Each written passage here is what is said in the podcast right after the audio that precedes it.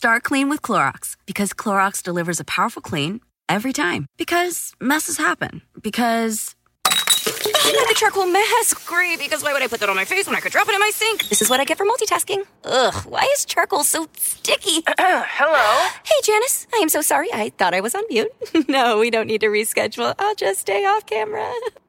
Ooh, yeah, that happens. So start clean with Clorox. Use Clorox products as directed.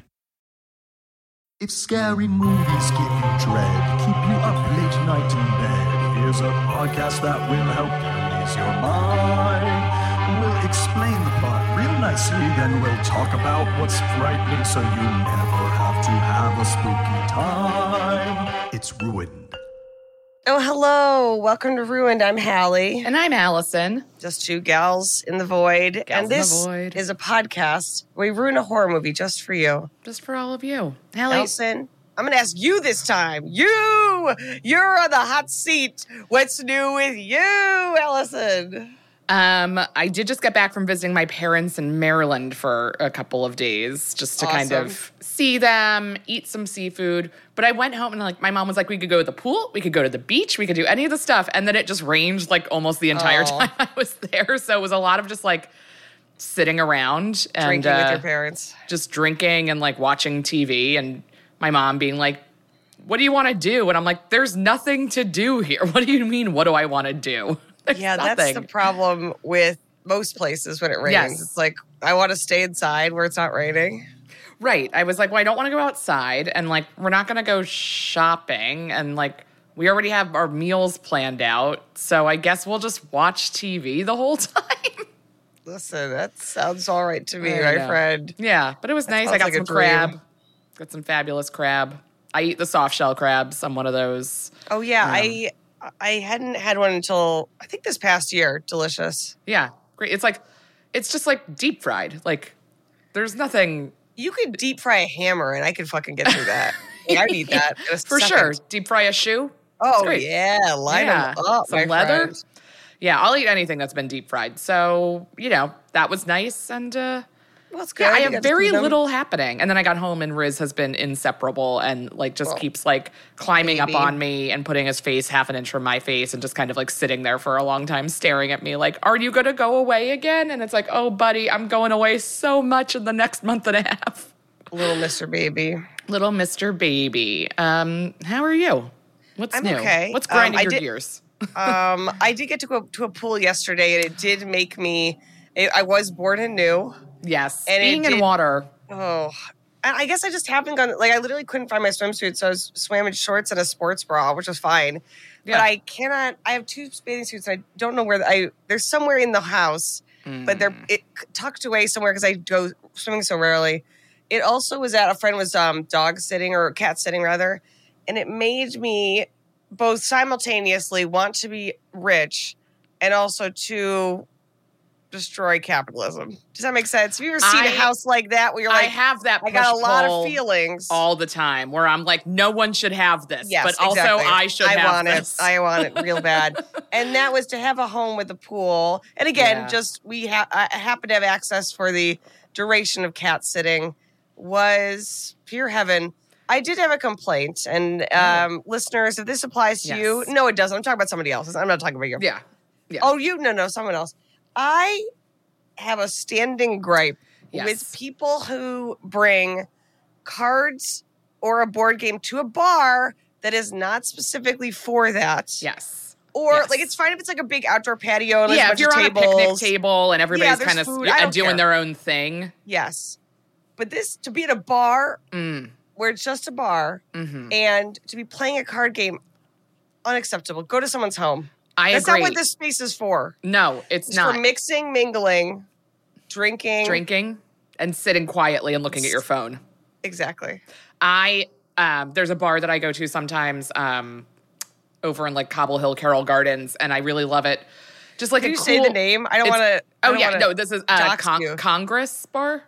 Oh, I don't know if I've been there. Oh, I miss great. New York bars. I LA's got okay bars, but It's New not York, the was, same. In New York, it's like you could walk a block and find an excellent bar An excellent to your bar. because there's so many different kinds of bars. Yes, but in LA, you really have to plan where you're going and like what type of bar you're looking for. And there's Yes. a lot of one kind and not a lot of all the other types. And I go to this bar. And if you live on the east side of LA, it's a 4100 bar because it has outdoor space. Mm-hmm.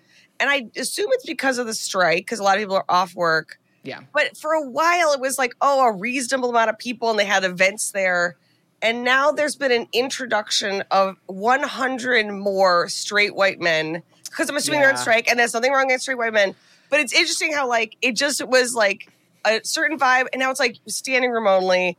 And Ugh. it's like 25, it's like, okay, well, I guess my Yeah, time with this bar has come to a close. And, and, and, you know, nothing wrong with that. But it's just hard. There aren't the, the New York density and variety of bars eh, unparalleled. It's I mean, probably paralleled by any other uh, European or Asian city. I'm sure that you have plenty of bars Oh, yes, too. of course. Just any dense, actually dense city that isn't built for cars. Um, but Too bad. there, uh, and there's this couple, and I actually know the guy. He's like an ex of a friend, and he sucks. But Mm. I've been there multiple times, and it's just like a pretty chill neighborhood bar with like a nice outside space. But I just like sitting at the bar. They do like some good frozen drinks, but also just some like easy stuff. And they sit at the like, you know, when a bar is like an L shape, like the bottom part of the L, like the short side that goes to the wall, Yeah. where there's like two or three seats, and then it, and then the long bar begins. They'll Mm-hmm. take over that corner and just play cards for hours, and it's so, I it. It doesn't bother me. It doesn't actually affect me, but it's so irritating in some way. Like, Yeah, I want to be clear. Do what you want to do, people, but some about it, it's like you were out of your house. Yeah. Look up and look into a human's Yeah, face. Talk to your lover. My Right. God, you're out in New York City. right. They have some goddamn dignity. for Save the once. cards for at home. You- the second you get home, you could be playing cards Play all cards. night. I don't know. That's your business. No judgment. Yes. No judgment. That's my gripe. But also, I don't really believe it. I'll probably forget I even said I mean, this. yeah, next time I see it, I'll be like, oh, that's fun. Oh, that's fun. Can I play? you know what it is? And I'm really reckoning with this recently because um, uh, at Crooked, uh, I, I have very strong feelings about this, but we are being, we did sort of a summer games with like different trivia, but it was fine. We're all Sure. in different teams. We have to do a field day, Alison. no. a literal three hour outside field day event. And I understand we're going to be doing trust falls, building as a. I, I understand that idea. Mm. I will kill myself dead before I let any of my coworkers see me try to run, No. try to catch a ball, No. try to jump. Um, Throwing something. yeah, demonstrate any sort of eye uh, eye hand con- coordination. No. I refuse. No. I you I can't. stand against. You simply can't. and um, I'm sure I will still have to do it. But I, I was filled with, I, so I think I, I don't like anything where there are rules, not because I'm a rebel, because I just cannot keep track of them, No. and it makes me just not want to play. Does I that make sense? I agree. Um, but everyone out there, you guys enjoy. Yeah. And, And, uh, um, oh, speaking of things we don't enjoy, oh, what a this is segue. this is the first movie of a very fun uh, theme suggested by uh, Alison Leiby. Have you heard of her? oh my God. And that is, of course, the theme this, this September is Greatest Fears. Fears. And because we thought, hey, we're gonna first we thought, oh, greatest fears of all time. We thought, no, it has to be a little more personal. yeah. And um, my we're gonna kick one off with one of mine. Yes, I'm is- excited to talk through this with you. Yeah, is the fear of the dentist. Dentist. Um, so we will be watching The Dentist from 1996. And um, I did want to flag before we have we have Elsa talk about the trailer that it's directed by Brian Yuzna, who directed Society, which I think is one of Oh. our favorite um, All time yeah, favorite episode. I could totally see the Yes. influence there. right. One So you hundred percent. And it's also uh, it's co-written. Uh, it's by written by Dennis um, Paoli, Stuart Gordon, Charles Finch, and of course Stuart Gordon was the director um, and screenwriter of Reanimator, From Beyond, um, and a number of other movies. But we've done Reanimator and From Beyond, so you know you're in good hands. Though uh, perhaps this was, I, I would say, this is not going to be in the top paragraph of either of their Wikipedia articles. Does that Got make it. sense? Mhm, Yes, I absolutely it does. yes, it does. And it was genuinely scary. But let's just say they have some real fucking A plus films, and then and I we love a B. and this B also horror movie. Um, so Alison, uh, what did you think of the trailer for The Dentist? I mean, it kind of has everything I want in a movie Mhm. like this. Like, Absolutely. it's got like a a man coming unhinged, uh, Mm. sexual intrigue, uh, dental work as torture. Like, it's You really gotta. all of the stuff. I will say, just like. I, for a long time, did not go to the dentist because I was afraid to go. Well, it was a well, it mhm. was a mix of being afraid to go and then also forgetting and kind of just that made Yeah. it go for too long. And then I had to go and get two root canals and it was awful. Um, but I'm over that kind of terror now. But just hearing the like is really I don't I didn't even like doing it. I'll be honest. Well, we're, let's take a baseline scary. We always like to take a, a Yes. baseline with Alison, and then we can sort of get into our uh, individual fears of the Yes. dentist. Alison, how scary do you currently find going to the dentist? I find it like I'm not happy to go. I'm always really happy I went, and it's always way less bad than I'm preparing for. Yes. But I think my fear, like, I'm not, the cleanings don't bother me, and even like a basic cavity and getting the Novocaine, like, doesn't really bother me, but it's like, I'm afraid of like the big stuff.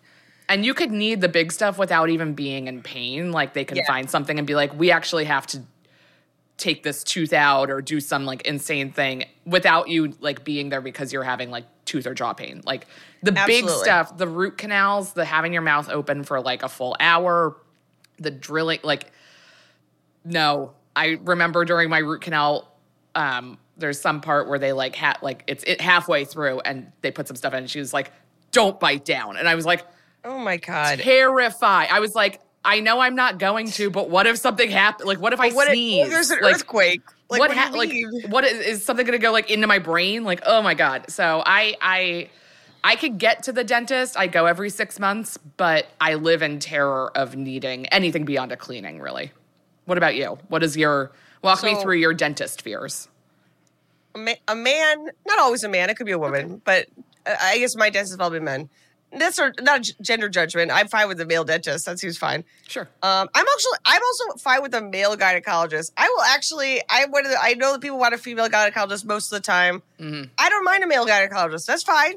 Good luck down there. You know, it's it's, I- you know, I know that uh, to me that seems totally fine.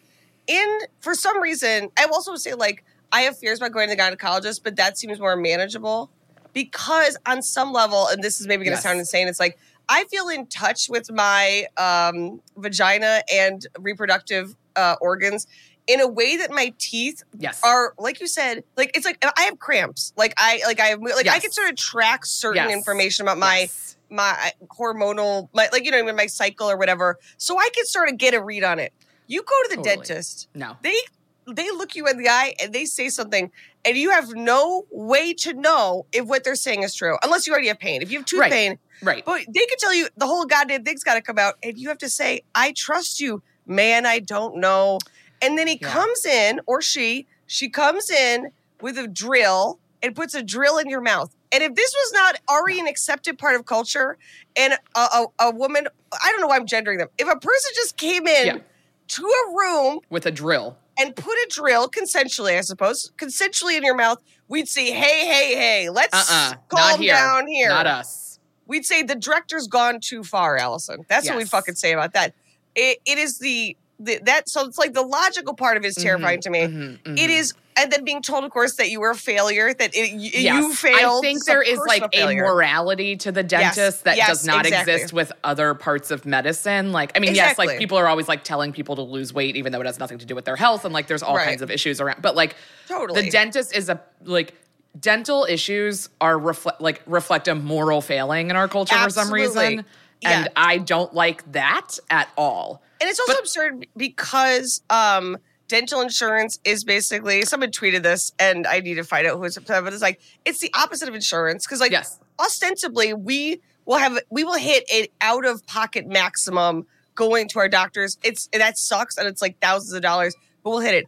Dental insurance, you are covered to a certain amount, and then good luck. You're on your own. just be opening credit cards because it's like we've decided the teeth are not part of the body, and maybe that's Yes. why it also freaks me out. Where it's like, why do we treat teeth like they're not part of our body? Right. Well, I think also, and um, if people have not seen this, uh, th- I've been seeing it on TikTok a lot. There was a song that Titus does on Unbreakable Kimmy Schmidt Yes. about teeth, and he calls their outside bones.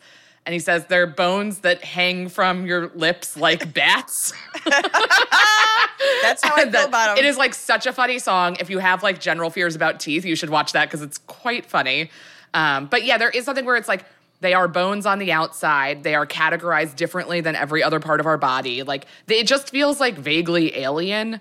Yes, and even though we know that like dental health tracks directly to other kinds of Yes, health, one hundred percent. and but also we live in a system that is so broken that it's also hard to get like a regular doctor's appointment. So it's like Right. I have not been to the dentist, and I, I know my mother and father listen to this. They know I haven't been because of my um, deep seated um, fear of the dentist. Yes. Um, I probably have not been in seven years, so I know when I go in, it's gonna be bad. I want But I just everybody, including you, listening, to go and uh, two two phrases because I didn't go for almost ten years, and yeah, like it's very I, common. And also, then if I you're had listening to and this is you, You- like this is very common. Yes, but I have no- so much shame about not going, and also Yes, of course. Well, that's what makes it worse mounts. too, Exactly, because you're yes. like, well, I haven't, I don't want to face the music. they're gonna come and be Um, like, "What did you do? You Your dentist fucked is not going to judge you. You do not want to have to go to the dentist.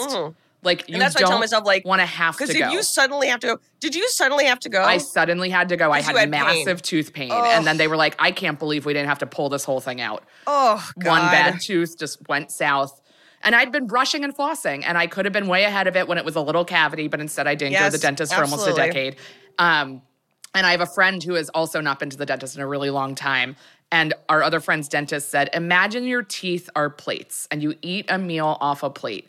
And you rinse it off, but you don't clean it. And then you eat another meal off that plate, and you rinse it off, but you don't really clean it. Yeah. Like the de- that's that's the dentist. So like, Yeah. go clean your plates. I also think again, in if your dentist does shame you, just get get up and walk out. get a new out. dentist. Like, get a new dentist but also because they I think- should not. I just feel like most dentists at this point know. I, I also feel it about medical providers. It's like you got to know that anyone coming in here, first of all, Doesn't ha- want to like, be there. doesn't want to be there, but also like who knows doesn't even know if their insurance even covers this. Like Right. doesn't know. Like it, to me, it's like there's so much anxiety already, and then also like the system is set up to like make you to to be makes you more anxious, like because you don't have a level Mhm. of control about it. I also really just don't the the feeling and sound of metal on my teeth. Yes, like the no, little it's terrible. It's the sounds are worse than the feelings because, like, you know, The sounds are horrible, and this the, movie the feelings are pretty gentle, and when you Yeah. get real stuff, you're numbed and you actually don't Exactly. feel it. It's the Yes. sounds of the vibrations Oh my god! in And your when you- head.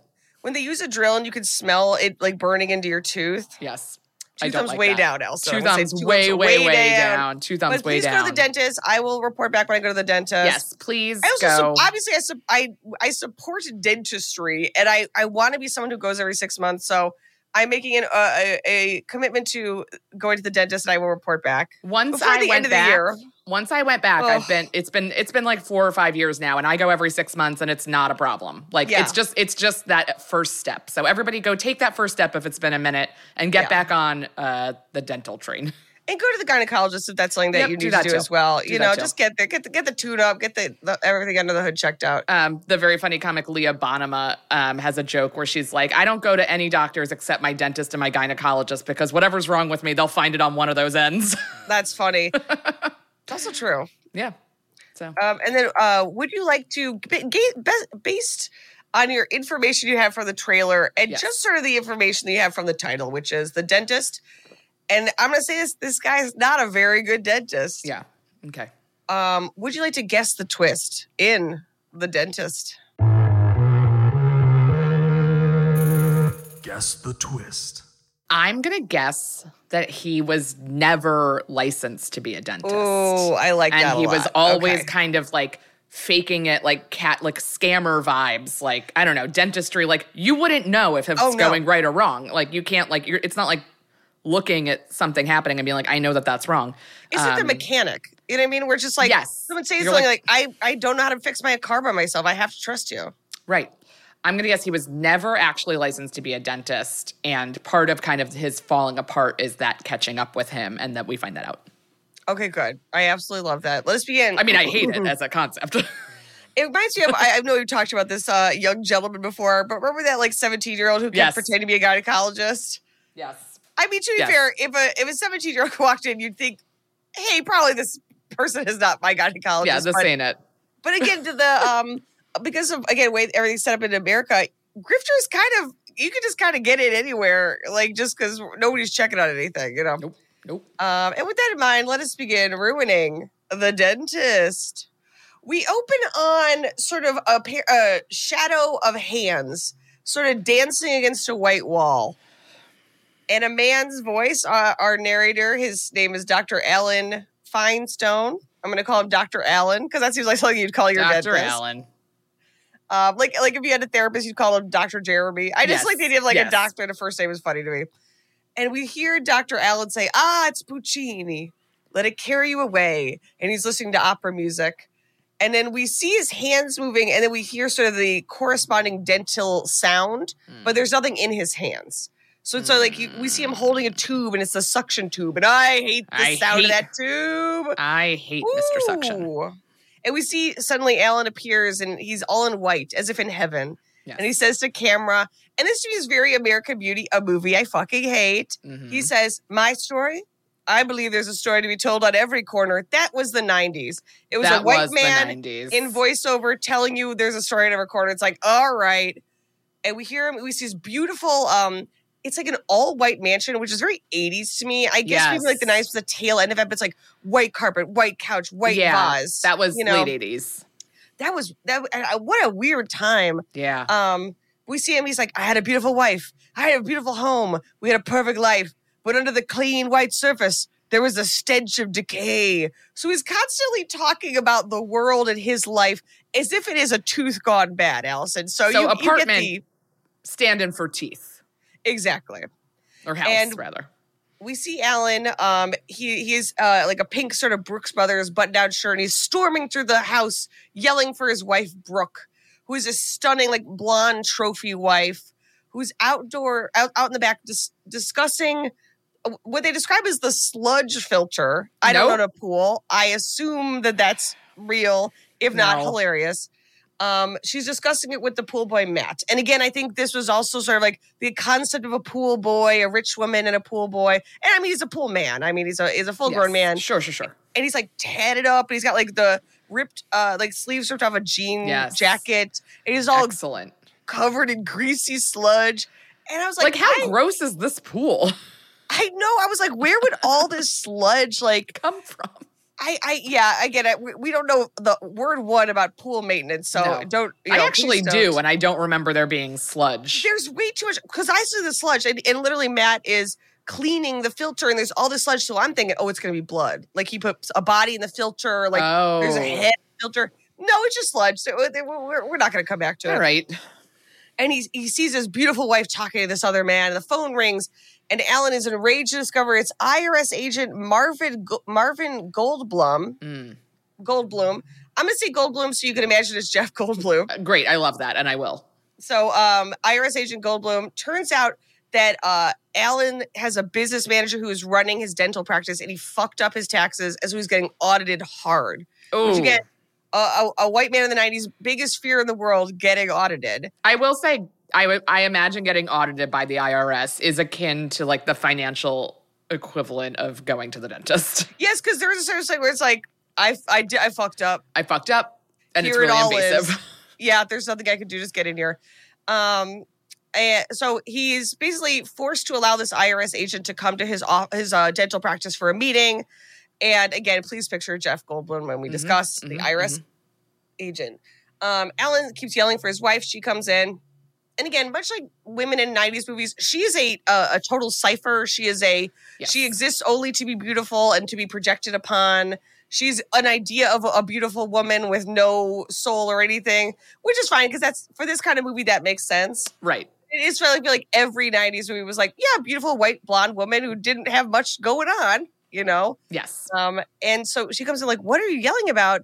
And he says, "You picked up my shirt from the cleaners, and there's a stain." And he literally points to it, and it's a stain on the pocket the size of a pencil point. Of course. He says, "Things are going to hell around here, and I want to stop, Brooke."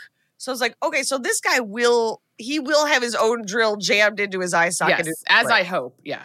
like he's such a piece of shit and this is i I think um this movie this is a hard thing to pull off which is in horror most of the time we are even like so- i I- this came to mind like malignant Mhm.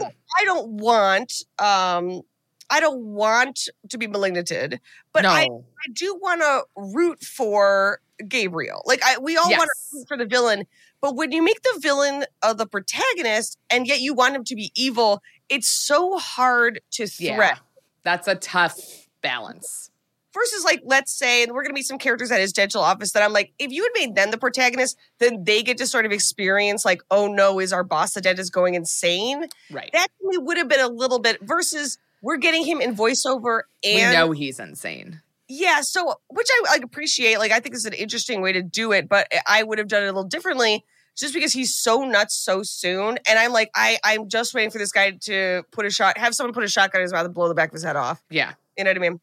But Brooke's like, I'm sorry, I've been working on a fundraiser all week. Like, but then she says, and she kind of like gets a little horny, and she's like, I was gonna wait until tonight, but and she gives Alan, Dr. Alan, a pair of the most hideous platinum cufflinks you've ever seen in your fucking Ay. life. But of course, he's like, "Oh my god, they're so expensive!" Like he he loves them because again, they're another status they're- symbol. Yes. And he's like, "Well, my dinner to you is a surprise. Uh, my gift to you is a surprise dinner tonight. I'm not telling you where you're going, but be ready by seven and wear that little black dress I like."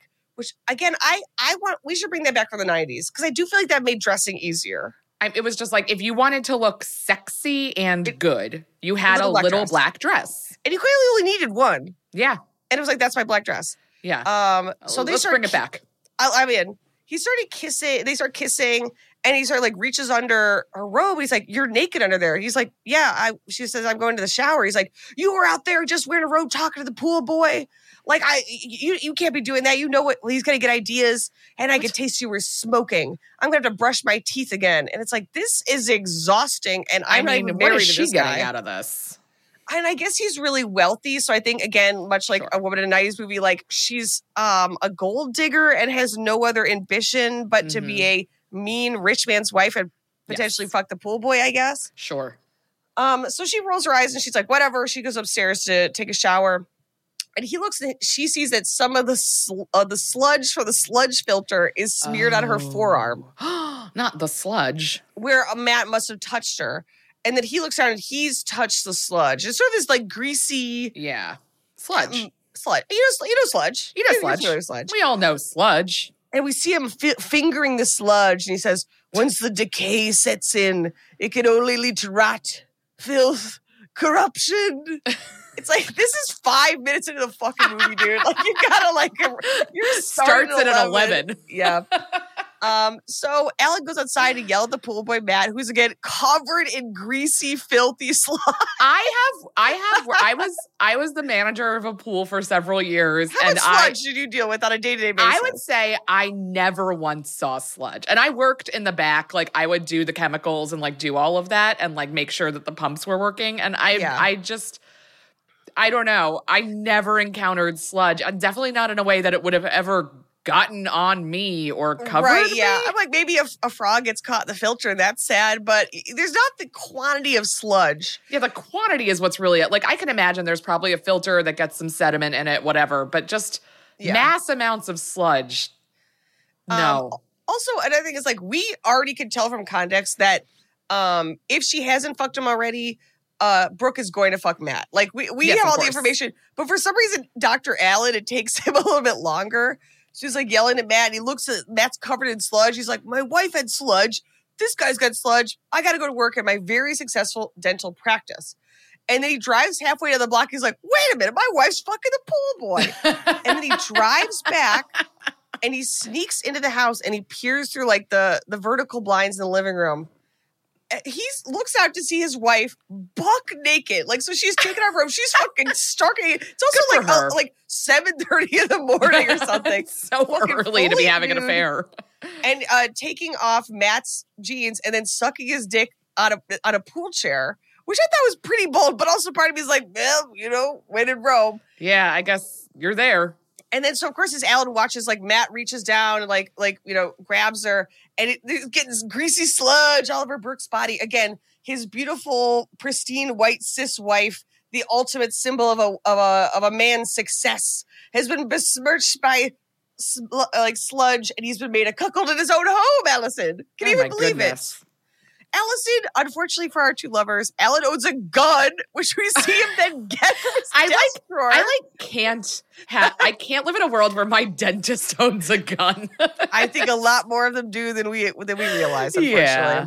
Um, but he goes to get a gun, and he goes outside, and so basically Matt's laying down on his back on the pool chair, and Brooke is you know like leaning over him, sucking his dick. He grab uh, Dr. Alan grabs Brooke by the back of the head and basically forces his, her head down on this guy's dick. And then holds a gun on both of them, and he screams at his wife, "I'm very disappointed in you."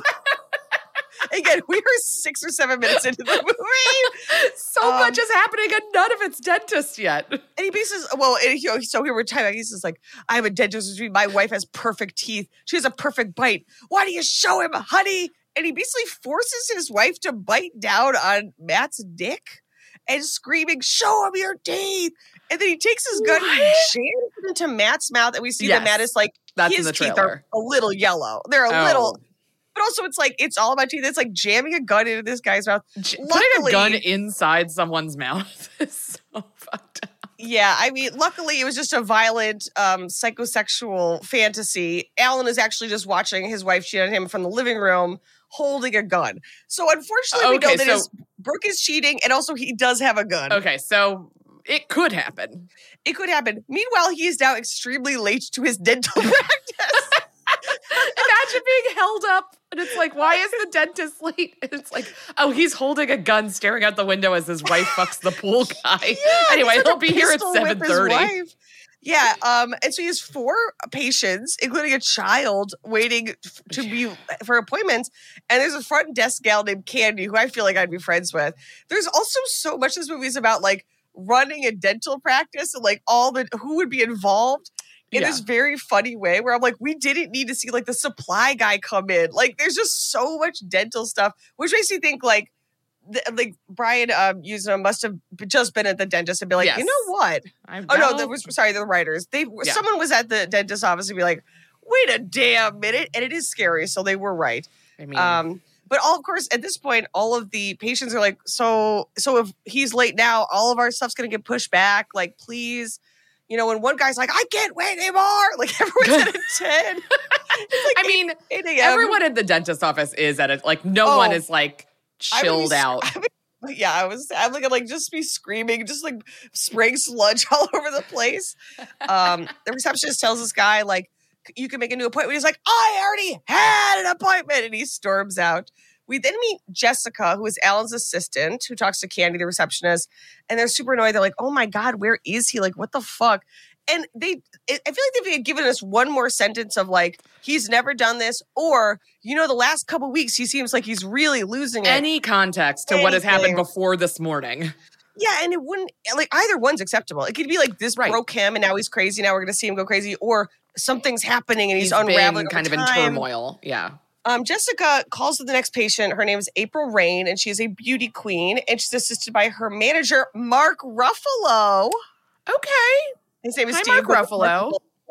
Um, again, not his best role, but he he does a good job playing a beauty queen's manager. You know, it seems I- fine. I, the role he was born to play. Yeah, and um, uh, basically they, they bring her in, and the dental hygienist Karen starts doing the prep work. Yeah, there's so much dental stuff in this, which is why it's a gr- great. Like if you're to the dentist, you should be about the dentist. You know. Yeah, and it's like it's already set. Like you don't even have to like stretch reality or imagination or like put anything in that office for it to be Yes. scary. It's already scary. So Candy, you know, they're trying to like get the patients ready for when he arrives, like getting them, you know, cleaned and everything. And so Candy is calling his car phone. Remember car phones? Of course, I had And one. We, we see that Alan is Dr. Alan is driving after Matt in his like pool truck to the next servicing, if you will. mm And he gets there, and it's a friend of his wife named Paula Roberts. That's the And- most '80s name I could possibly imagine. And she has like a, a very she's hot as hell, but she has like a very short, like Jamie, um, Jamie Lee Curtis. Yes. Which is also very 90s. Yes. Um and uh, so he goes and he's trying to sneak in to see if Matt's also fucking this other woman, which I'm like, why would you care if he's fucking this other woman? You like, should care if your wife is fucking other guys, but like you, Yeah, like don't stalk him to all the women he's clearly fucking in your Right. neighborhood. You he's know, got a grift going, and it seems to be working for him. Like, stay focused on your own family. Um, so he gets there, and Paula's sort of like, uh, Alan, what are you doing here? And he has his gun behind him. He's like holding his gun behind his back. He's like, Oh, um, I was wondering if you're in town next Friday for um, oh, I'm gonna have a surprise party for Brooke. Oh, yeah, that's it, a surprise party. She's like, Yeah, that's fine. And then she, she yawns, and he sees her dental work in her mouth, like she's out of like fillings. He's like, You really should make an appointment. We really got to do that one tooth. And she's like, Oh, I'm so nervous. I hate the dentist, but you're right. I'll let's make an appointment. He says, My office will call you and confirm. I really. So he's like, he's still a dentist. dentist, even when he's about to murder the man who fucked his Right. well. He's still keeping an eye on what kind of bonding and fillings he needs to do. He's a dedicated dentist, also. That's what they do. Um, and just kidding, he he doesn't leave. He sneaks around to go see Paula. She walks through the house to her pool, and of course starts seducing Matt. So Matt's also fucking him, uh, fucking her. So then, um, while he's turning to leave, Paula's Doberman pinscher leaps and sort of attacks Alan because he's a strange man with a gun hiding in the bushes. and I'm sure the dog was like, "Well, I don't know Well, much, but I know this isn't I know this is my job. Alison, he shoots the dog and kills it. What the fuck? I don't know. Back in the office, we like, see how are you going to explain it? Like, if somebody finds you there and the dog has been shot and you have a gun and you're hiding in the bushes after inviting this woman to a surprise party for your wife and then scolding her about not coming in to get her dental work done, like, what? Yeah. What kind of web of like intrigue Yeah. are you weaving? I I will say like there are certain things in the news like oh god remember that family in, in- I think it was in Georgia where it was like all these murders what was like the oh god now I feel terrible um but it was like one of those things where they were rich and they're like oh it turns out that they were crazy this whole time and like all these Oh, different yeah. stories were coming out I Oh. think so. Kavanaugh or something. I don't know. That's Brett Kavanaugh, the Supreme Court justice I'm thinking of. I don't. I don't think he's ever killed a dog, or has he? No, I allegedly. I, I don't know. Um. so yes, so he murders a dog for, which also No is like a weird like. You, we already saw you in your fantasy, like shoot your wife's. What's the male version of a mis- lover? A manstress. Shoot your wife's manstress Sure. and now you shoot a dog. It's like to me like a weird, not a de-escalation, almost like a sideways lateral Right. move. yeah. I Like we should have seen the dog first, I guess. Yeah. Um, we, we needed to see the dog murder first, Alison. yeah, That's what I'm get that saying. sooner. But finally, Alan sneaks into the back door of his dental practice, and Karen, who is prepping um, April Rains, is like, "Oh, thank God, he actually fucking showed up." You know, and Karen, this actress, let me look up her name. She plays this so realistically, and is uh, her name is Patty Toy. She's incredible at this. She's the one who's playing this so realistically that you're like, that is what my reaction would be. Like she's Yeah. trying to like be like, okay, great, we have to keep this dental practice running, but also I Right. think that maybe our boss is losing his fucking mind. Like she's Yeah. trying to keep it real with everybody. Um, so she runs out. She's like, "Oh, thank God you're here," you know. And, and he's like, "Um, actually, I've been here for two hours. I had a migraine and I was lying down in my office." And it's like, even if that was true, you still have to open the door and be like, "Hey, I'm really sick. Could you push?" Like, like it's like right. that you need makes to no communicate. sense. yeah. yeah. Um, and he has like a bunch of um, like uh, he has changes of clothes uh, because, as you can imagine, he's covered in dog blood, Alison, and she's he's holding the gun he used to kill that dog. oh my god, like that Thirty Rock scene with Chris Parnell. Oh, yes, yeah. I'm sorry, I was at a Halloween party and the host dog attacked me. I had to murder it or I, had it to, so I death. had to, I had to kill it. And of course, as he's like, you know, sort of cleaning himself up, he looks at a photo of him and his wife, and we hear in his voice a woman's voice saying, "I don't want you anymore. You bore me." And then cruel laughter. It's like, "Oh, women! Why are they always making me kill dogs?" Why You know? did he bring the gun into the office? like leave it in the car with Yeah, the it- phone. this guy has no sense of proportion. he has no class. I'm going to say this: this guy has no class. no class, just no class. Um, and a part of me is so invested. Like, well, are they going to be able to see all the patients? Like, I, I'm, I'm invested in like the support staff. Um, so he comes up to tell Candy to book Paula Roberts an appointment for the next day. And again, lies to like, I was, I've been here for two hours. I was just, I had a migraine. And again, nobody's buying that. Also, like, who? Well, And either so- way, they haven't been seen. So Alison. Unfortunately, his first patient is going to see the day is a little boy, which I Jesus also was not in the mood because I was like, oh, uh, a No. child and a um, uh, a mother. I assumed okay, the mother's getting her teeth done because most I went to a child dentist. me too. Yeah, Where there's like dentist. games and stuff. So then it's like And also, like, well, if he's going to go to adult dentist, I it shouldn't be Dr. Alan. You know, the, the, the worst guy. Dr. Alan is not, I mean, he's like, when you say adult dentist, he's like a capital A adult dentist. yeah, NC seventeen dentist. Um, okay, so then this is like fun from the nineties too. Did you have this at your doctor's office? This was like so basically he takes Jody in, and all the different exam rooms are different themes. So this is the rainforest room. Okay, and I didn't I- have that at my childhood dentist, but it would no, be like but there was like an electric toothbrush that lights up. Like they try to make it fun. Does that make yeah, sense? I Did you have a fun dentist or was it just no, regular? No, he was just regular. But there were like toys involved, like a Mhm. takeaway. Like at the end, it's like, oh, you get a prize. But like, yeah, I didn't go to one of those dentists, but I like am familiar with their existence. And this to me is also dentistry in the 90s, you know, because like there's Yes. the rainforest room, and then one of the other rooms is a ju- they say called Just Like Heaven. So the um the ceiling is painted with uh it's blue with uh clouds and angels, and sort of like there's fun stuff to distract people, which is why again it seems like a children's dentist's office, but.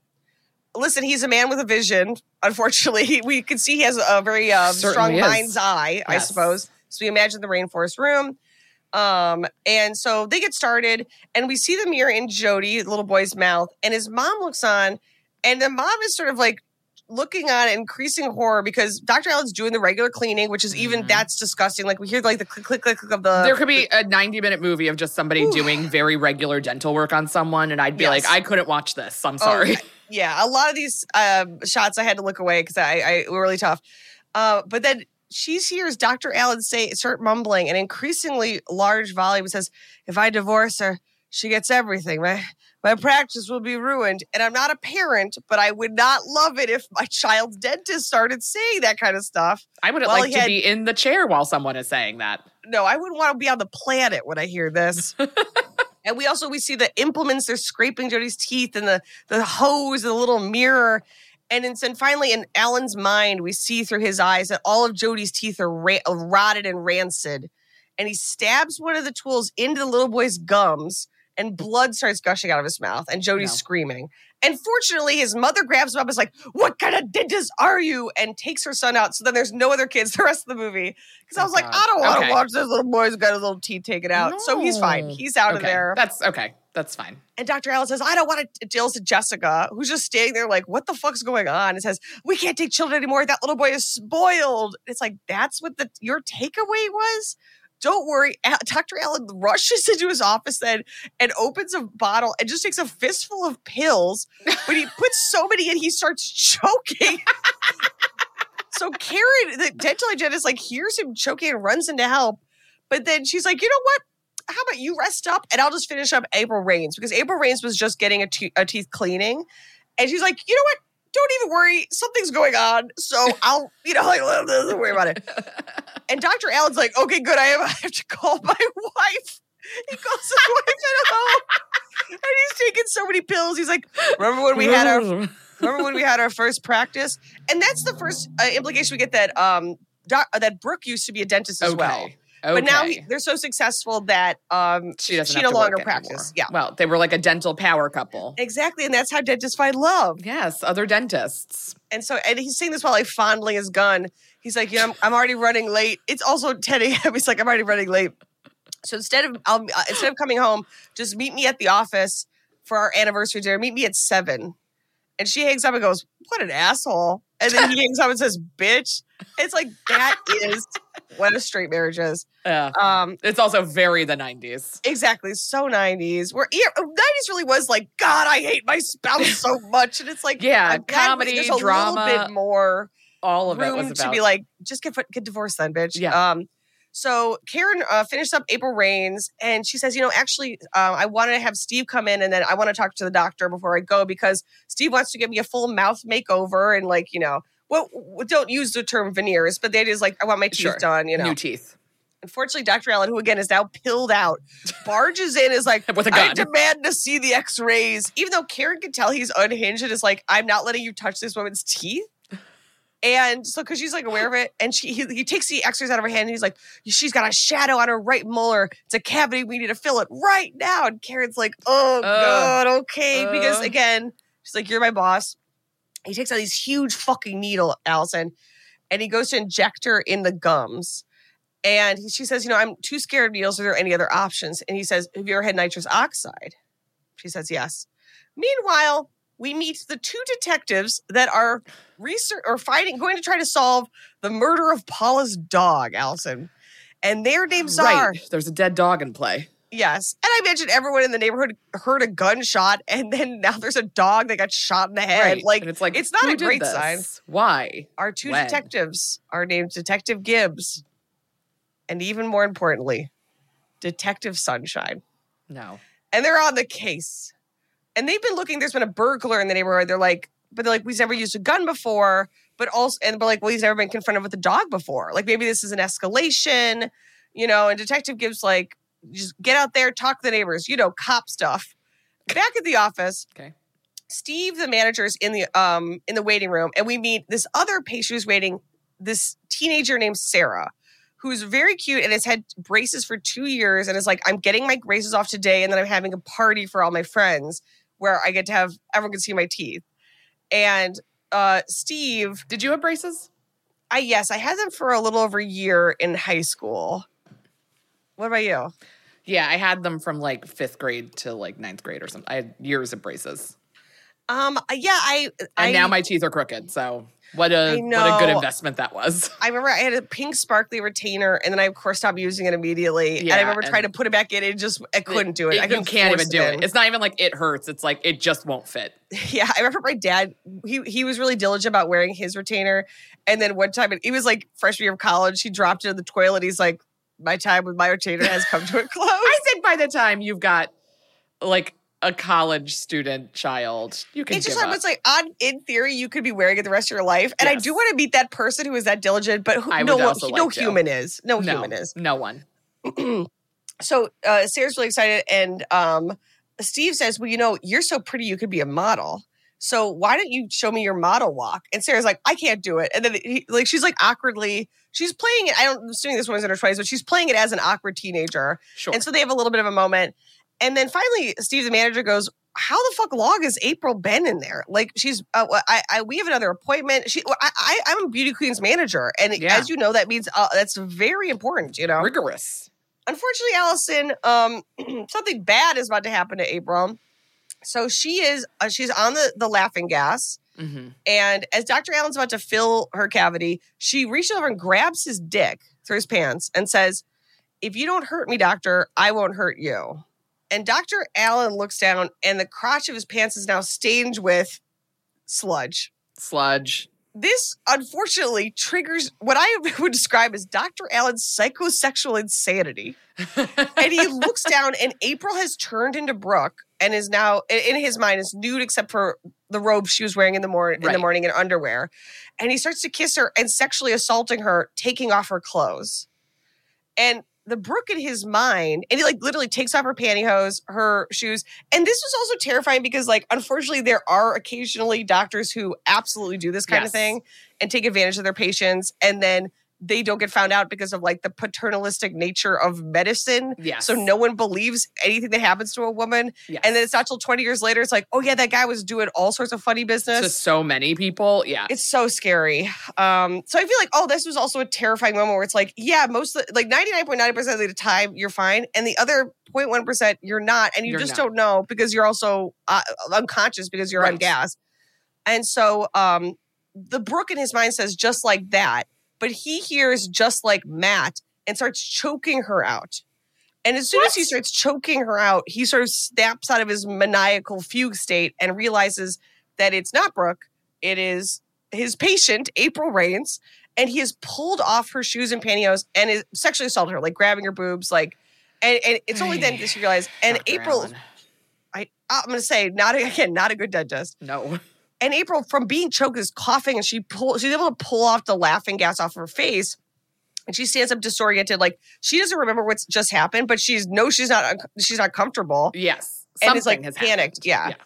Just then, Steve comes down the hallway and was like, "Where the fuck is April?" And Dr. Alan brings her out, and he- she's really woozy, and so he tries to tell um, uh, Steve, you know, she's having a allergic reaction to the laughing gas, It's really minor. It should ki- clear up in 10 minutes. Why don't you come sit down? But then when he turns to take them into the exam room, her pantyhose and high heels are on the ground. When it's like, well, obviously you sexually assaulted this woman. Yes, you I took mean, off her pantyhose and heels. Like, No other reason for that to be on the floor. It, this is you're not. a dentist, bitch. You're a dentist. You're doing just head. yeah, this is just head work. Um, and so she said, he, so instead he pivots, he goes, Steve, would you take her outside for some fresh air? And Steve's like, oh my God, that's scary. Yeah, we'll go outside. Again, taking his word for it as a medical authority that she's just having an allergic reaction. And so, uh, as uh, the support staff sees Steve carry, physically carrying April outside, Jessica turns to Karen and says, they're dropping like flies. My question to you, Alison, is, and I'm going to put you in the position of being Jessica, Karen, Okay. or Candy, one of the, who, someone who works here. What would you do at this point? What would you do? I'm calling the cops. You got to get someone. You got to get somebody over there. And I'm not letting any more patients be with Dr. Alan. Yeah. I'm telling everybody to go home yes. in the waiting room um, and calling the cops and trying to keep him there until Yeah. the cops come. Um. Yeah. I. It, there is, and I think this is. I just listened to this really excellent podcast called The Retrievals. Yes. Um, oh, yeah. And yeah. It's about women. yet, but yeah. It, it, I, I, I again, whatever people's bandwidth is for medical true crime, essentially. Yeah. But it's about uh, these women who were getting egg retrievals. Uh, it turns out one of the nurses was addicted to fentanyl and was stealing the fentanyl and replacing it with saline. So when these women were getting this very invasive, painful um, procedure done, they were not medicated. Including one of them, what had been a nurse or some sort of medical professional, was like, "I have been on fentanyl before, and also I'm a medical for like childbirth or something, Right. and um, I have been." And I've been a medical like they, they, I'm not. This is not what fentanyl is. Like I, I've Right. been. It, it, you've given me nothing. It's saline, and Yeah. she could tell because she could taste saline in her mouth. And she again, she had, uh, and even then, they didn't listen to any of them. They Mhm. basically were like, well, you know, basically like as if their pain was a total manufacturer of their mind. yes. And I think, unfortunately, as women, that just happens so often. And again, it's not just women, but there is that particular element to it. Mhm. And I then I think when these things happen, where like a medical professional, it- it's it's like the, the system is built for people to be like, eh, is it really that bad? Right. You know? And so then when someone is uh, using the system, for example, unfortunately, these doctors that occasionally assault their patients, it's like there is no system by which a patient has the Yes. power to be Right. believed, right. which is really scary. right. There's no path towards Yeah, it's so dark. like any solutions to it's really dark. Yeah. Uh, but listen to the Retrievals. It's a really excellent podcast. And boy, you just, this is the sequel is when he pivots to become a gynecologist because he loses his dental license. I mean, But yeah, you got to get someone in there. You cannot, I'd be like, you have to pull a fire alarm. You have to do whatever Yeah, you can you to get can't- yeah. everyone out of there. you can't Cut let the him power, see anyone. I don't know what. Yeah. Call it a bomb threat. Like clear out the the building and see what, what you can do the next day. Yes. Start clean with Clorox because Clorox delivers a powerful clean every time. Because messes happen. Because. I got a charcoal mask. Great, because why would I put that on my face when I could drop it in my sink? This is what I get for multitasking. Ugh, why is charcoal so sticky? Hello. Hey, Janice. I am so sorry. I thought I was on mute. no, we don't need to reschedule. I'll just stay off camera. Ooh, yeah, that happens. So start clean with Clorox. Use Clorox products as directed. One, two, three, four. Those are numbers. But you already knew that. If you want to know what number you're going to pay each month for your car, use Kelley Blue Book My Wallet on Auto Trader. They're really good at numbers. Auto Trader. Um, instead, they don't do that at this point. and Dr. Alan calls, tells Candy, the receptionist, like, order more nit- nitrous oxide. I'm going to use the. We just ran out. I'm going to use the backup one. And um, she says, "Okay, great. I also booked Paula Roberts um, for an appointment tomorrow morning."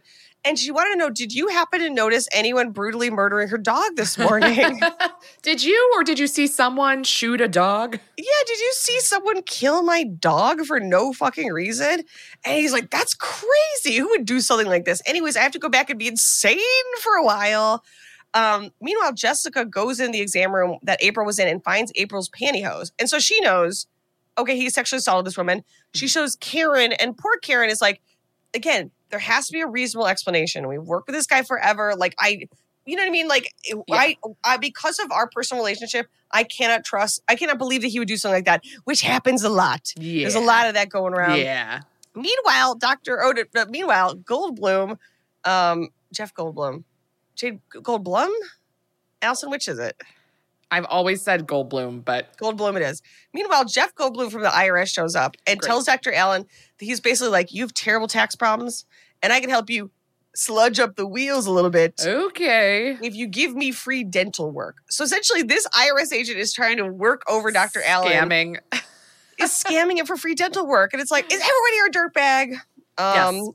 mean, eh, that, that moment, unfortunately for Dr. Alan, but fortunately for at least everyone who has any semblance of like a notion that he's insane now, Steve barges back in and punches Dr. Alan in the face and calls him a pervert. And he doesn't specifically say you was sexually assaulted April, but Steve turns and yells at everyone like, "Do not, do not see this man. He is a Yeah. pervert. I am going to sue you. Thank you. We are calling the cops.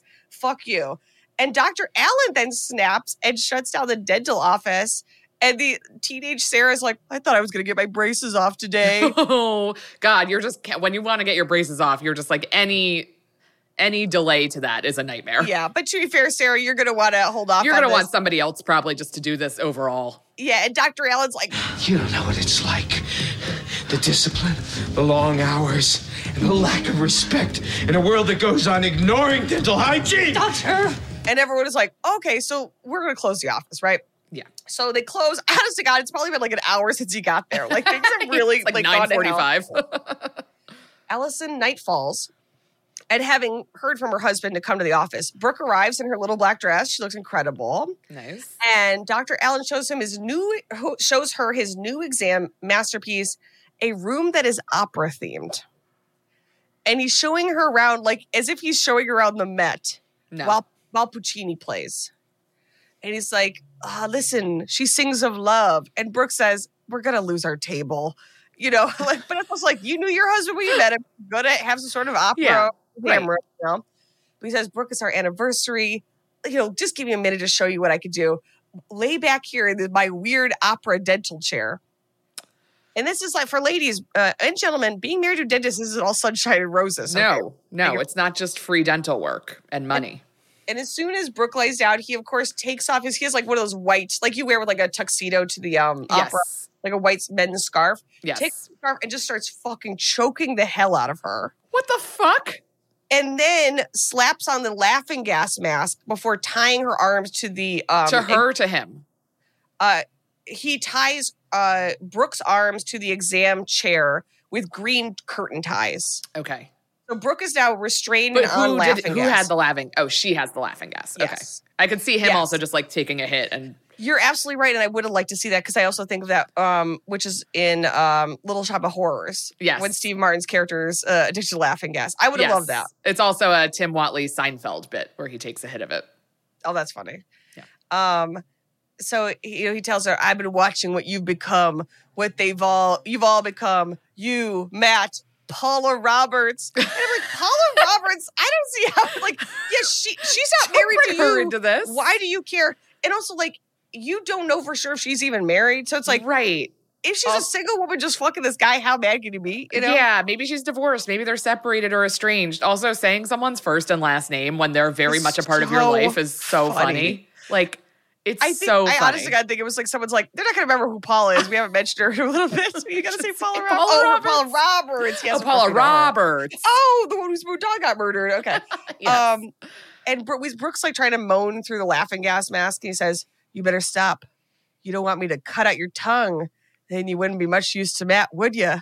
Alison, unfortunately, he wheels over his little tray of horrors and he reaches in with a, a, a pair of pliers and just starts ripping out Brooke's teeth one by one Jesus as she Christ. screams and screams. Back at home, we see Alan looking out over the pool and says, "You know, I never used the pool. I I, I built it for you, but we should use it together." And he turns and he says, "No," in his voiceover, which is even doesn't even make any sense. Like just to have him say it out loud at this point, like Yeah. he's just like whatever. He turns, he's like, "Nothing will ever come between us again." And we see this horribly, like like uh, Brooke bleeding from the mouth, laying in bed, eyes pleading, all of her teeth torn out. No. In the morning, we see Brooke tied with zip ties to a pool chair in a bikini with sort of like a drape on her and a sun hat tipped over her face. So to the casual observer, it looks like She's she's chilling. asleep. Yeah, Yeah. chilling by the pool. Um, Matt arrives to go clean the pool just as detectives Gibbs and remember Detective Sunshine, Sunshine. arrive to ask about, of course, the dog for murder. I love that this guy's got there's dog murder detectives, there's sleazy IRS agents. Like the walls are closing in on Dr. Alan. yes, and he's he's starting to spiral, but luckily he's able to be like, "Oh God, that's crazy." I, you know, if I if I think of anyone who would murder a dog, I'll let you know. And detective, Why wouldn't he just frame Matt? Um, God, that's a great question. Wait, why didn't he? That's a great. I mean, that get them off your to- tail. I think he, wants, to kill, Matt. I Yeah, think he, wants to kill Matt. some. Yeah, I think he's like, that's crazy. And detectives leave him a card. And Detective Gibbs um, says, you know, you're a dentist. It's kind of like a cop, a necessary evil. I'm like, that's a wild way to look at it. Jesus Christ. But they leave before they see on the table is a bottle of spilled pills, Mhm, presumably sedatives that um, Brooke is on, two empty containers of baby food, presumably because you no teeth, and a knife. And it, outside, Matt starts to scoop up the leaves and stuff out of the pool, and he. Oh, scoops for the up. sludge a- factory. oh my god! Well, if you don't get the leaves out, it's going to manufacture more sludge. yeah, that's it. Alison in the pool as he pulls up in his little basket. It is a human tongue. And he turns because Brooke Brooks he is he walked in assuming Brooke was asleep and he runs over to Brooke and he's like, Brooke, there's a human tongue in your pool. No. And he, he pulls the hat away and she screams and we see in her mouth all of her teeth are gone and his her tongue has been cut out. oh. And she I mean she's like that's so upsetting. and he kind of backs away in horror uh, and surprise and Dr. Alan grabs Matt from behind and slits his throat. Okay. And so as Matt sort of staggers forward, he stumbles into their little patio furniture and knocks over the umbrella. And Dr. Alan advances on him, stabbing Matt over and over again. He's like, My di- name is Dr. Alan, and Brooke is my wife, you filthy piece of shit. And he throws the knife into the pool. The next morning, or no, uh, was this the next morning? Yeah, so it's the next morning. Okay. He immediately drives uh, cheerily to work for his per- first appointment, which is, of course, Paula. So the he despite Paula what has Roberts. happened, Paula Roberts. No, Okay. you remember Paula Roberts? Her dog was murdered. um. So not so his coworkers know for a fact that he sexually assaulted one of the patients. They also know that he is acting erratically and screamed at everyone and then shut down the office midway through the day. And now they're back open and he is seeing Paula Roberts. you can't just be open the next day. I just don't think you can. I don't know how don't think you can dentistry works. but yeah. I don't think that works for me. Um, also waiting is brace face Sarah because she says like, well, you know, I had to postpone my my party for a day, but I really want to get this done. Like she's so committed to getting her braces off. But Dr. Alan's like, excuse me, bitch, Paula Roberts is here. Paula goes in, and Paula also, for some reason, does not suspect him of killing the dog. She says, I think Dennis killed the dog. He knows how attached I've grown to it. And I'm like, is that your husband? Is it your ex-husband? Is it your part? Like, the, Right, we, like are, we hear the word. Dennis. I'm assuming ex-husband Ex-husband feels right. because we haven't seen him. I don't know. Like, but again, I we can't get bogged down uh, because he injects her gums, and they chat about Matt, and he, she's like, "Wow, Matt's one of the best pool boys I've ever worked with. How's he doing over at your house?" And she said, "He said this is where we find out it's a sludge filter." He's like, "You know, we've had some problems with the sludge filter, but I don't think we'll be having any more problems." And then he takes a drill, and as Jessica, the dental assistant, watches, he just starts pulverizing Paula Roberts' teeth, just grinds her molar up. no. And so Jessica grabs him and hauls him outside and was like, You were destroying that patient's tooth. The doctor I was like, Never question me. I am the dentist. You are just a woman. but that's dentist. you are just a woman. that's but Jessica, she's like, I already know what I saw yesterday. You're literally just destroying teeth. Yes. Which is also very Dr. Death if you listen to that podcast. It's like yes. people, it took so Dr. many people Death being like, fucked me up. this guy, oh man, because it was about spine surgery. Yeah. And it took so long for people like, this guy's just going in here and ruining people's Fucking spines. around. People But again, you hurt. Yeah, you just don't want to believe that someone with that skill in that pres- prestigious of a space would be actively hurting people. right. But he was. But But, you know. was. Um, so Jessica pulls him aside. Meanwhile, Karen comes in to say that Jeff Goldblum from the IRS is on the phone.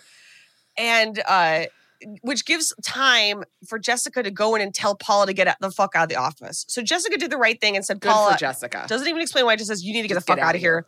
And Paula Roberts, to her credit, her dog just been murdered. She's she's she's like ready. She's not go. fucking around. No. So of course Dr. Alan comes in and realizes Paula's gone and goes off on Jessica. He says, "You're fired, and I will not be giving you a recommendation because I find your work unsatisfactory." and she goes, "Fine, you fucking freak." And she whips out the pantyhose, and he's like, "I know what you did yesterday." And in, and in um, Dr. Alan's mind, the pantyhose are of course covered in sludge, and he Yes. grabs them from her. She's like, "I know you assaulted that patient. Everyone here is afraid of you, but I'm not. I'm reporting you to the Dental Association." And then Dr. Alan finally lets his mask fully slip. He goes, You filthy pig.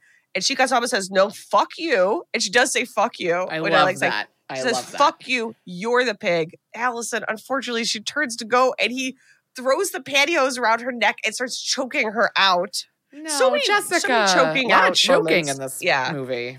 And she tries to fight him and he gets her down into the exam chair, of course. And she's able to reach and try to get, she gets a syringe off of the tool tray and tries to stab him with it, but she dies. He strangles her. Um, Jessica, you did try to do the right thing, but you were no match for Yeah. a dentist. Meanwhile, Candy calls up Braceface th- Sarah, but then Jeff Goldblum from the IRS rolls up and again is like, "Sorry, Braceface, I'm, I'm going to be seen next." And he gives Sarah a twenty dollar bill to like cut in front of her, and Sarah says, "I can't take this." And he takes the bag. He's like, "That's honorable, but next time, just take the money." Uh, so Dr. Alan gets Jeff Goldblum into another exam room, and again, uh, sort of was just sort of like trying to act as normal as possible. And Goldblum's there to we grift him and defraud him. So he's not. He's also has a, a because he has a scheme. He can't see how Dr. Alan's clearly sweating and going insane. You know. Yes, he's just focused on getting what he needs. Exactly. Oh, also, meanwhile, Dr. Alan also told Karen, I just fired Jessica, so she won't be returning. And Karen's like, We're already over understaffed. What the fuck is going on? He's like, yeah, you're out of your mind. Yeah, like he freaks out at her, and she's like, you know. And I think, unfortunately, to me, I just assume most sports apps like, I got like three kids. Like, I, I need this job. I, I guess I'll put up with this, you know. And meanwhile, so uh, he's in the exam room with, with Jeff Goldblum, and Jeff Goldblum tells him, "You give me all the free dental work I need, and I won't report your financial crimes to the IRS." And then an interaction happened that I don't understand because I don't know enough about dentistry. Um, where basically Jeff Goldblum says, "Here we can start here," and he hands Dr. Alan two teeth or like two caps, What? and Dr. Alan says we could use laser bonding to reattach them. Whose so teeth I- are they? I assume they're either fake teeth that Jeff Goldblum had or they're real teeth he had. But if they're real teeth, why would you bond them versus doing something Yeah, else? You can't But put also, real this teeth was the back in your head. 90s. Right. Like now, it's like you would get like a, a dental implant Yeah. or something. Like I don't know what they were doing back then, but I was like, Nothing good. business. But of course, Dr. Alan gives Jeff Goldblum laughing gas.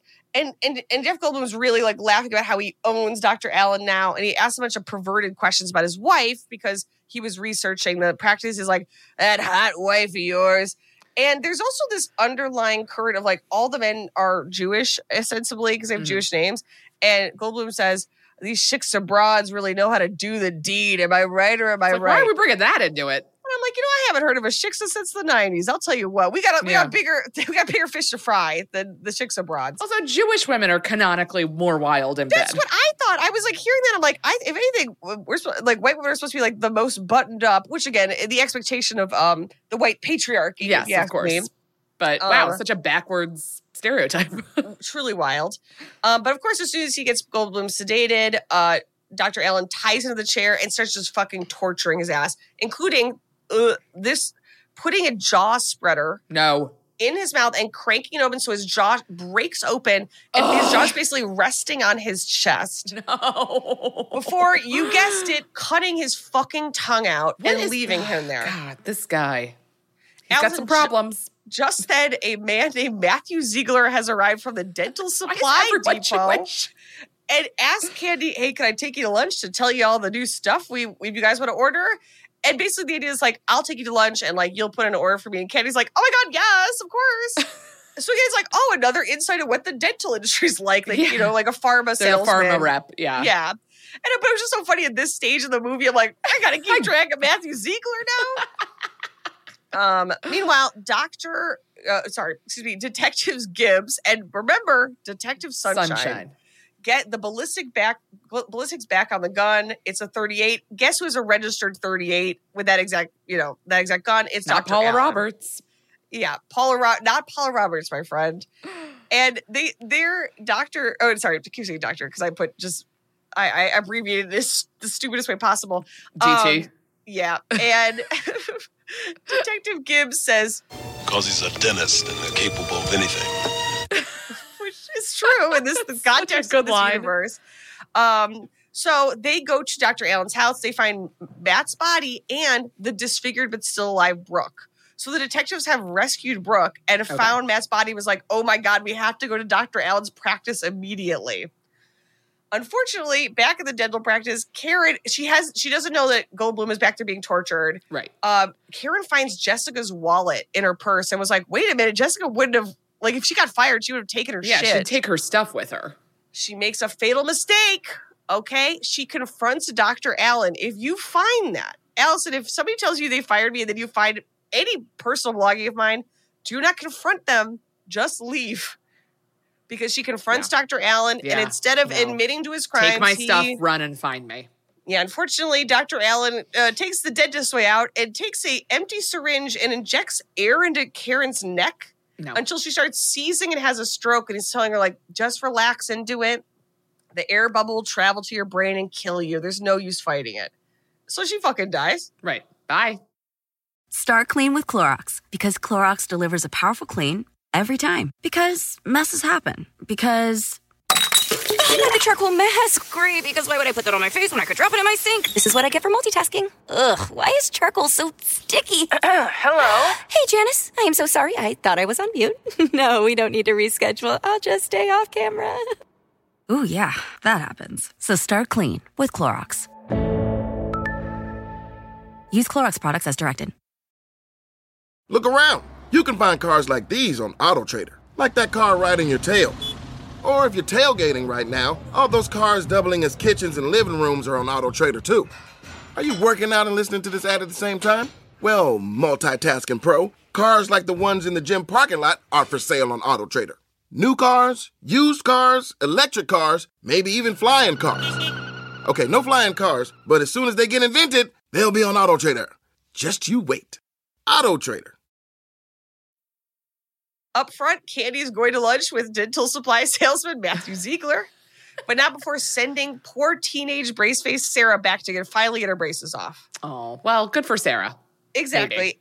And Dr. Alan removes them and she smiles. She's like, oh my God, it looks so, my teeth look so good. But in D- Alan's eyes, her teeth are all cracked and crusty and covered in Right. sludge.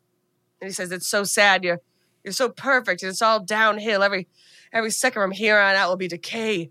Can you live with that? I don't think you can. And he pulls out his gun on Sarah and he points it into her mouth. And in that moment, she transforms to Brooke and starts screaming.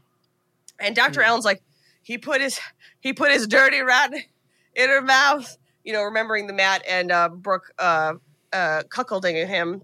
But fortunately, when Sarah screams, Dr. Alan snaps again out of his like uh, homicidal reverie, Mm. and she's able to kick that little mirror thing. You know, oh no, the light. They bring the oh, light yes. and swing the, it over. the light. I know the light. It looks like an overhead projector. It always looks a thousand years old somehow, even though everything is like up to date. I guess it's one of those things where once it's invented, it's like, oh, we did it. this is it. actually, this thing works This great. is actually perfect. why can't we do it with all society? I feel I like we so many we things that work great. It's like, but what if we destroy it by making an AI do it? It's like, Yeah, okay, I right. guess. So she kicks the mirror thing and it hits him in the chest and he sends him flying. And she runs and is able to hide a storage closet. Unfortunately, Jessica's body falls onto her and she, she has to run out of the storage closet. She finally makes it to like what she assumes is the exit. It's actually the exam room with which has Goldblum, who's still alive, being tortured, like you know, with the jaw thing, and Karen's corpse. She's able to untie Dr. Uh, uh, uh, Jeff Goldblum, who's somehow still alive, but in I very mean, rough I don't shape. know. Yeah. ay. I know. And Dr. Alan bursts in. He grabs for Sarah, and he's crawling on the ground after her. And he she's only able to escape when Goldblum collapses on top of Dr. Alan, dead. okay. But again, she cannot find that damn exit. She runs next into the opera room Oh boy. where Dr. Alan corners her and he's able to get her into the exam room with his gun. But she tells him, Please, I will don't eat candy. I'll brush three times a day, please. which turns out is what Da- Dr. Alan wanted to believe. He wanted to believe Wow. in feminine perfection. Wow. He couldn't believe the world is full of decay, but here, and Sarah closes her eyes in terror and feels a mouth, a hand on her mouth. But when she wakes up, it's Detective Gibbs, and I cannot stress this enough. Detective Sunshine. The police have arrived and Okay, saved great, her. Finally. And we see Dr. Alan in his car peeling away. And the police interview Sarah and Candy, who probably didn't even get to eat that lunch Yeah. and he she goes i can't believe this he was an incredible boss a devoted husband and a and an incredible teacher and the detectives say what do you mean teacher Said dr alan teaches at a dental college. What? and we see him with all these students and like so it's sort of like this big room with like students and like because i remember in new york you could go to like new york dental school and it'd be cheap. Yeah. which again like oh my god like why do we have to do this i mean like i get it. Like it's good it, how else do you learn? But also it's like oh my god. Right. And he's running to all these students and their patients screaming extract them extract all of them take out all their teeth and then he of course pulls out a gun and he shoots matt only to snap to and realize he just shot some guy who was there to get low cost dental work some poor mean- bastard fortunately the police bust in and Dr. Alan escapes into the college building only to find a woman in a little black dress singing. What else? But Puccini. Opera. Yeah. Yeah. And he, he comes up behind her, and of course, in him in his mind, it's Brooke. And he reaches for her, he drops his gun, only to have her turn. And we see that it's some just some lady who is singing opera there. But in his mind, it is Brooke. And Detective Gibbs, and of course, you love to see it, Detective Sunshine arrive just as Dr. Alan falls to his knees and sees in his mind Brooke laughing. Because I guess somehow in his mind she Is, was victorious and somehow I- right. She's fine or something. well, I guess she's alive, but you did sure. cut her tongue out and take her teeth out. And if anything, I would argue that makes it easier to suck dick. Yeah. So I hope she gets back at it as soon as possible because she's earned it. right. If that's what she Oh, wants to do. Matt. Yeah. And we end with Dr. Alan as we was in the beginning, all in white and in front of a white wall. And we finally see it. He is, of course, in the padded cell at a mental Okay. asylum. And the guards get him in his straitjacket and they say, It's time for your weekly appointment. And he's taken into a room and forced into an exam chair. And when the dentist turns around, it's Brooke. And she smiles a completely toothless smile and starts to drill, baby drill. The end. Wow. the dentist. The dentist. Alison, what are some fatal mistakes you think anyone may have made in the dentist?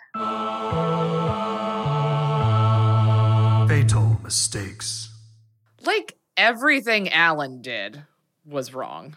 Yeah, big time, big Um, time wrong on every level. Morally, Morally? I don't know Uh, the dentist code, but I imagine he violated it. Yeah, professionally. Um, the vows of a, the vows of a husband. You know, one of these things where again, I'm like, you know, if they had just agreed to be non-monogamous, you just wouldn't be setting up these kinds of scenarios. You know? I do think that the gals at the office could have shut things down a little Yeah. earlier once they sensed like something's amiss here. Um, yeah. And I, I just feel like even though Paula Roberts was in the midst of her pool man, you know, sexual encounter, she probably would have heard someone shoot her dog. And I think she could have like maybe pieced together that it was Alan earlier. Like, yeah, like I like she should have heard that gunshot. It happened on her property. He had just been at her front door. I'm sure his car like if she had just run to that moment. Not Yeah. to blame her, obviously she's a victim in well, all of because this. you are. I would say you are Yes. victim. You are victim blaming Paula Roberts for her own dog's murder. Paula Alison. Roberts. I, I see what you're saying. I guess maybe that's why I wanted in the beginning to be like seeing his wife cheating on him is what made him snap. Like maybe it's like Yeah. which is like a misogynistic in its own sense, but like at least would have had a logic to it versus Right. like he opens on being a dirtbag right. Was he screaming about his always shirt. So you just wanted a little more like, oh, th- this is the day he goes insane. I think to me, then that would explain why everyone it takes them a little bit longer. Yeah. Versus he seemed like a prick, and Right. now he's escalating. But I guess maybe that is that's. I mean, I don't know. That it's unnecessary. I, I guess I I'm demanding too much of the dentist, and I did enjoyed it for what it was, which was a horrifying look into the mind of a real life dentist. No, I, all of the tools. This is what going to the dentist feels like to me. Yes. Is everything's fine, and then all of a sudden a drill's in your mouth, yes. and um, you're, you have How- to pay them, pay them for it. I have to ask, like, how do you think this movie does in terms of making your fear worse or maybe making you feel less afraid of the dentist as an entity? Thank you for asking. That's a great question. I would say it made my fear worse. Okay, great. It reminded me of both my horror of, you know, I mean, the idea that like a medical professional it Of would be unscrupulous or unethical at all is terrifying. But then it really reminded me of how scary I do find all those little metal implements and all the the, the close ups of the, the them scraping the teeth and it- it's it Uh-uh. certainly um I, I'm afraid for a reason. This confirmed to me that this is a fear that will stay with me. Um, and, and hopefully will stay with you, listener, as we continue Yes. our uh, our week of of horror of greatest Our- fears. yeah. Yeah. this is definitely still number one, and this did okay, not great. help. Yeah. this did okay. not help sure, whatsoever. sure, sure. I can see that. I don't think that this made the case for the dentist not being a scary place. yeah, absolutely. Which now I, have mean, all I- kinds of new fears about the dentist. I know. I'm like, really, the the um the logic of doing this was not a healthy one. No. Um, but with that in mind, Alison, where would you put the dentist on the spooky scale? A spooky scale. I'll say real dental work does scare me, um, as does uh, toothless smiles. That's like just a very chilling thing, and that was really a part of this. I would give this, but it's also like an unhinged society esque movie that does bring Yes. it kind of into the fun world and outside of like genuine scares. I'm gonna give this um a five and a half. I, I you know what I like that. Yeah, I'm gonna say a five because I feel like while I always nitpick about sort of internal logic because I just find that really satisfying, I did find all of the v- actual dental horror really genuinely upsetting. Yeah, And any, any any mouth horror I find genuinely upsetting. And then to add that it could just be eh, you just like a sexual assault, like in the middle Yeah. of it, yeah. while while you're um sedated is actually I'm gonna make this a six. I yeah, think for me that this was a really six. escalates it. And I will say the goofiness is why it isn't higher. I like, you know what I mean? I, I like that suddenly someone from the IRS is here. Like Yes, I those moments I find entertaining in a society way, but they do make it less scary versus agreed. if this was like David Cronenberg doing this, sort of in a dead ringers type of way. Yes, Then I think I this would have perhaps been oh, near unwatchable to me if this was a agreed. realistic dentist horror movie. Um, and and and if you if you've watched something like that, if that movie exists, please let us know. I'm happy to maybe watch it, or maybe Yeah. have Al's. No, I, you can't do that. We'd, we'd have to have a. Uh, I don't know Third why I was like, oh, reverse. He's like, no, no. yeah. No, no, no, no, We'd have a third party A third step party. in to watch it. Yeah, I think dental horror is is is probably at least right now. Well, that and kids uh, are up there in terms of like I- I I genuinely just find it, it. so viscerally upsetting. Um, I, yeah, I'm gonna give this a six. I'm gonna give, give it higher than you, Alison. All right. Wow. Um, well, we'll hope that um encouraged you to go to the dentist because Yes. hey, whatever your experience is after going to the dentist after listening to this, it's going to be better than than Yeah, Dr. Alan. Right. Your dentist So- is not Dr. Alan, so you can always be grateful for that. Exactly. Um, and until next time, Please we love you very much, and um, please keep it spooky. keep it teeth. Don't forget to follow us at Ruin Podcast and Crooked Media for show updates. And if you're as opinionated as we are, consider dropping us a review. Ruined is a Radio Point and Crooked Media production. We're your writers and hosts, Halle Kiefer and Alison Leiby. The show is executive produced by Alex Bach, Sabrina Fonfetter, and Houston Snyder, and recorded and edited by Kat Iosa. From Crooked Media, our executive producer is Kendra James, with production and promotional support from Ari Schwartz, Kyle Sieglin, Julia Beach, Caroline Dunphy, and Awa Okalati. If you're as obsessed with Hollywood celebrities, awards, and gossip as we are, we'd like to recommend a podcast from Vanity Fair called Little Gold Men. Each week, actually two times a week, Little Gold Men goes behind the scenes to cover every part of the entertainment industry, from award season snubs and surprises to the news and trends that shape your favorite TV shows and movies. It's the best of Vanity Fair's signature Hollywood analysis in audio. They also have entire episodes dedicated to interviews with top celebrities like Penelope Cruz, Guillermo del Toro, Kristen Stewart, Andrew Garfield, and many more. So please listen and follow Little Gold Men, available wherever you're listening now. Start clean with Clorox because Clorox delivers a powerful clean every time. Because messes happen. Because I got the charcoal mask. Great, because why would I put that on my face when I could drop it in my sink? This is what I get for multitasking. Ugh, why is charcoal so sticky? Hello? Hey, Janice. I am so sorry. I thought I was on mute. no, we don't need to reschedule. I'll just stay off camera. Ooh, yeah, that happens. So start clean with Clorox. Use Clorox products as directed.